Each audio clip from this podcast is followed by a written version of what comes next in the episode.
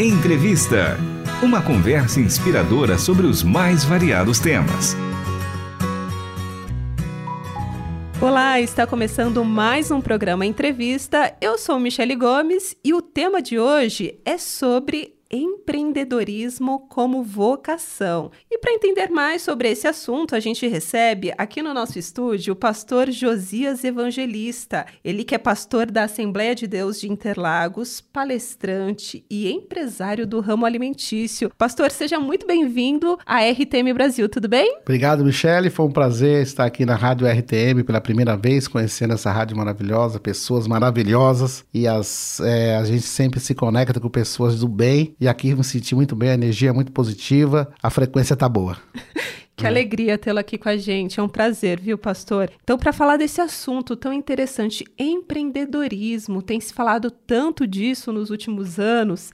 Coisa curiosa, querendo ou não, que o empreendedorismo em tempos de crise, ele sempre ganha relevância, mas eu queria que você contasse a sua experiência, como o empreendedorismo passou a fazer parte da sua vida. Qual é a sua história com o empreendedorismo, hein, pastor? Bom, a minha história, ela é muito longa, talvez em poucos minutos não dê para falar, mas vamos sintetizar, vamos resumir, né? A gente já nasceu numa família, uma família simples, né? É, eu, não, eu, não costumo, eu costumo deixar isso bem claro. Família simples é diferente de família humilde. As pessoas falam que as pessoas têm mania de misturar humildade com simplicidade. Humildade é uma coisa que a Bíblia diz que nós precisamos ser humilde em todas as situações, independente da sua posição social, você precisa ser humilde. Mas eu nasci numa, numa família simples, com 10 irmãos no total. Nós somos uma família de 10 irmãos. Então nós éramos que quase que obrigados a empreender por livre e espontânea pressão, que é para ajudar dentro de casa.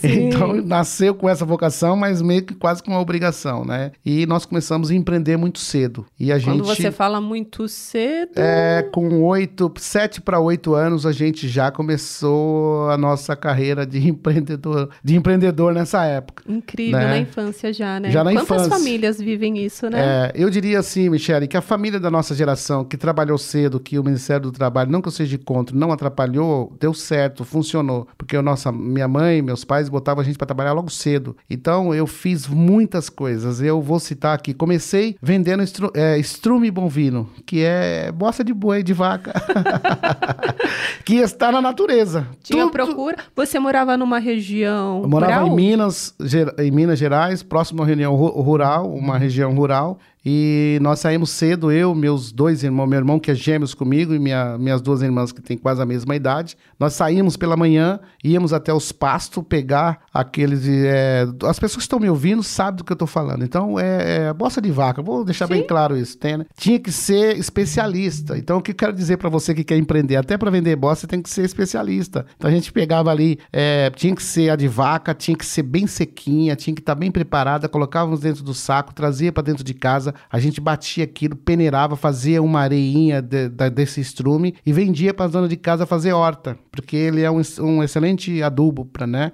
E quando a gente via a, a, dona de casa fazendo aquela horta, e às vezes ela tinha galinha, e a gente via que a galinha ia é, entrar na horta dela para atrapalhar, a gente fazia um combo, vendia também bambu. Falou, senhora não quer bambu? A gente ia na natureza, buscava Ó, bambu. Já. A visão, visão. Hoje no, no comércio a gente chama isso do ticket. É visão, é ticket médio. Não, pra... isso é um combo, né? O combo, isso é combo, o combo. Boa, né? boa. É, isso é um combo. Então a nossa, a nossa vida começou assim, vendendo esse produto, depois viemos para São Paulo. Nós somos de São Paulo, fomos para Minas por uma missão evangélica do meu pai. Deus falou com ele que ele tinha que resolver um problema em Minas. Meu pai é um pastor, muito temente a Deus, pediu conta do, do, do, do trabalho, né? Uma coisa loucura. Ele levou a gente para lá para fazer essa missão e lá nós tivemos que fazer esse tipo de trabalho. Então a nossa, o nosso DNA estava ali. E o detalhe, tudo que a gente ganhava de valores que trazia, a gente entregava para minha mãe para que ela fizesse as despesas de casa. Não existia uma situação egoísta. Minha mãe, ela recebia aquele dinheiro todo e ela fazia a administração daquilo, que é um princípio bíblico também, que é honrar o pai e a mãe, né? Que coisa linda. Então, desde muito novinho, você, seu irmão e as suas irmãs já começaram nessa empreitada em empreendedora. De que forma essa experiência foi importante na formação do seu caráter para que lá na frente você se tornasse tornasse um empresário, é, uma pessoa né, de destaque no seu ramo? Acho que a formação ela veio pelos nossos pais. Nós não somos herdeiros de fortunas e nem de nenhum é, bem que meu pai deixou. Meu, meu pai e minha mãe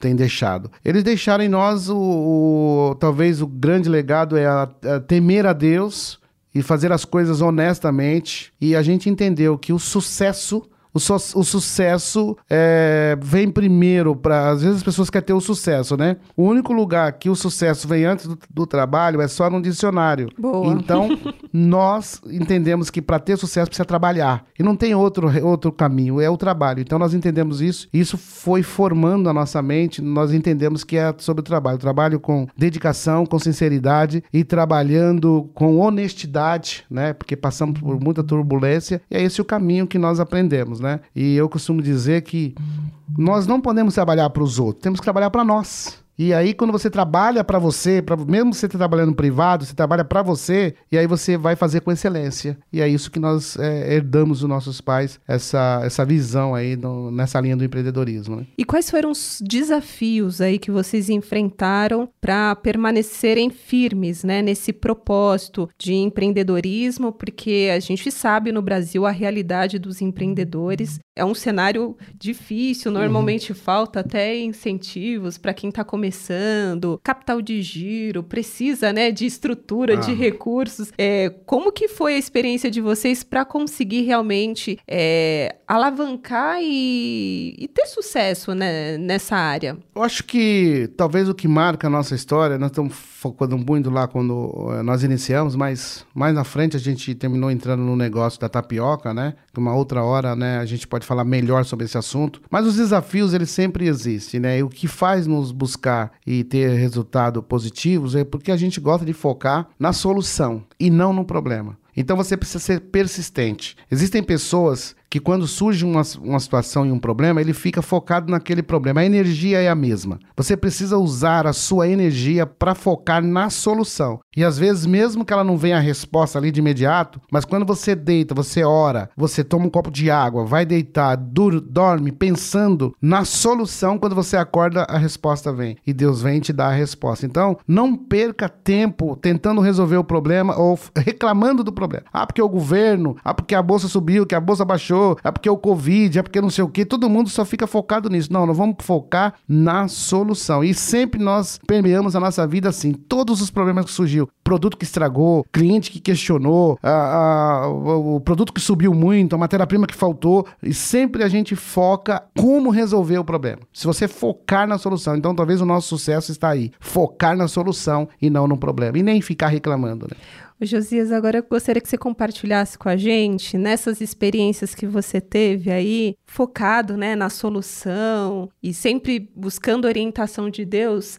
Nesse processo, algo que te marcou, uma experiência que você teve com Deus que foi fundamental para você superar um momento difícil. Você pode compartilhar alguma situação, um testemunho? São seu? vários testemunhos, mas uma, uma das experiências que nos marcou foi que, um determinado momento, nós tivemos um problema muito sério no nosso produto e, e, o produto houve uma alteração em todos os lugares e uma, reclamações pelo cliente e o produto sofria alteração e a gente não achava a solução, não achava a solução. E um dia eu orei, deitei, orei disse ao Senhor, mostra para nós o que está acontecendo, aonde que pode ser o, a, a, resposta para isso. E no dia seguinte eu acordei com a resposta. Chegamos, chamamos nosso pessoal de qualidade, falou assim, ó, o problema está aqui, ó, vamos evitar colocar isso aqui, vamos fazer isso daqui, vamos fazer esse processo aqui que vai dar certo. Lógico que tinha também alguns técnicos, outras pessoas também envolvidas que também chegaram na mesma conclusão. E a partir dali, daquele momento, nunca mais voltamos a ter o problema, né? Nós oramos e pedimos a Deus, porque a revelação Deus dá. Independente do seu credo religioso, independente daquilo que você crê, a igreja, o local que você frequenta. Mas se você focar em Deus, ele vai trazer a solução, que a resposta está ali. No momento do Covid, por exemplo, eu orei muito pedindo para que Deus revelasse para os cientistas para que pudesse é, é, achar uma, uma resposta para esse problema. E aí eu me apeguei muito em coisas positivas, em coisas boas. Esperávamos que passaríamos por esse processo. Então, a minha experiência foi essa: eu buscar a Deus, me conectar e Ele trouxe a resposta e nós tivemos sucesso e até hoje eu lembro disso com, com muita alegria, que Deus foi muito fiel. Deus é, é nos detalhes. Nos detalhes. E olha, gente, o papo tá bom, só que o tempo sempre passa é. muito rápido. Teremos uma segunda parte dessa entrevista, mas antes de encerrar, divulga aqui para o nosso ouvinte como ele pode conhecer mais do seu trabalho, rede social ou algum site ou e-mail a gente abre espaço para você fazer Bom, essa divulgação. Nossa, na nossa empresa, a nossa empresa tem, é da terrinhaalimentos.com.br, você vai encontrar os nossos produtos lá no nosso site. É, no caso da igreja, eu sou é, pastor vice-presidente da Assembleia de Deus do Ministério Interlagos, AD Interlagos. Então, se você procurar AD Interlagos aí no, no site, você vai nos encontrar. E sempre que puder, estamos lá nos nossos cultos, aos domingos e às quartas e às sextas-feiras. Você vai nos encontrar lá e será um prazer receber quem quiser ir lá. Pastor Josias, muito obrigada por essa primeira parte. A gente se encontra no próximo episódio, combinado? Ok, até lá. Então, hoje tivemos produção e apresentação de Michele Gomes e trabalhos técnicos de Pedro Campos, Luiz Felipe Pereira e Tiago Lisa. Até o próximo Entrevista.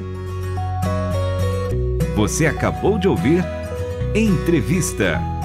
Realização Transmundial.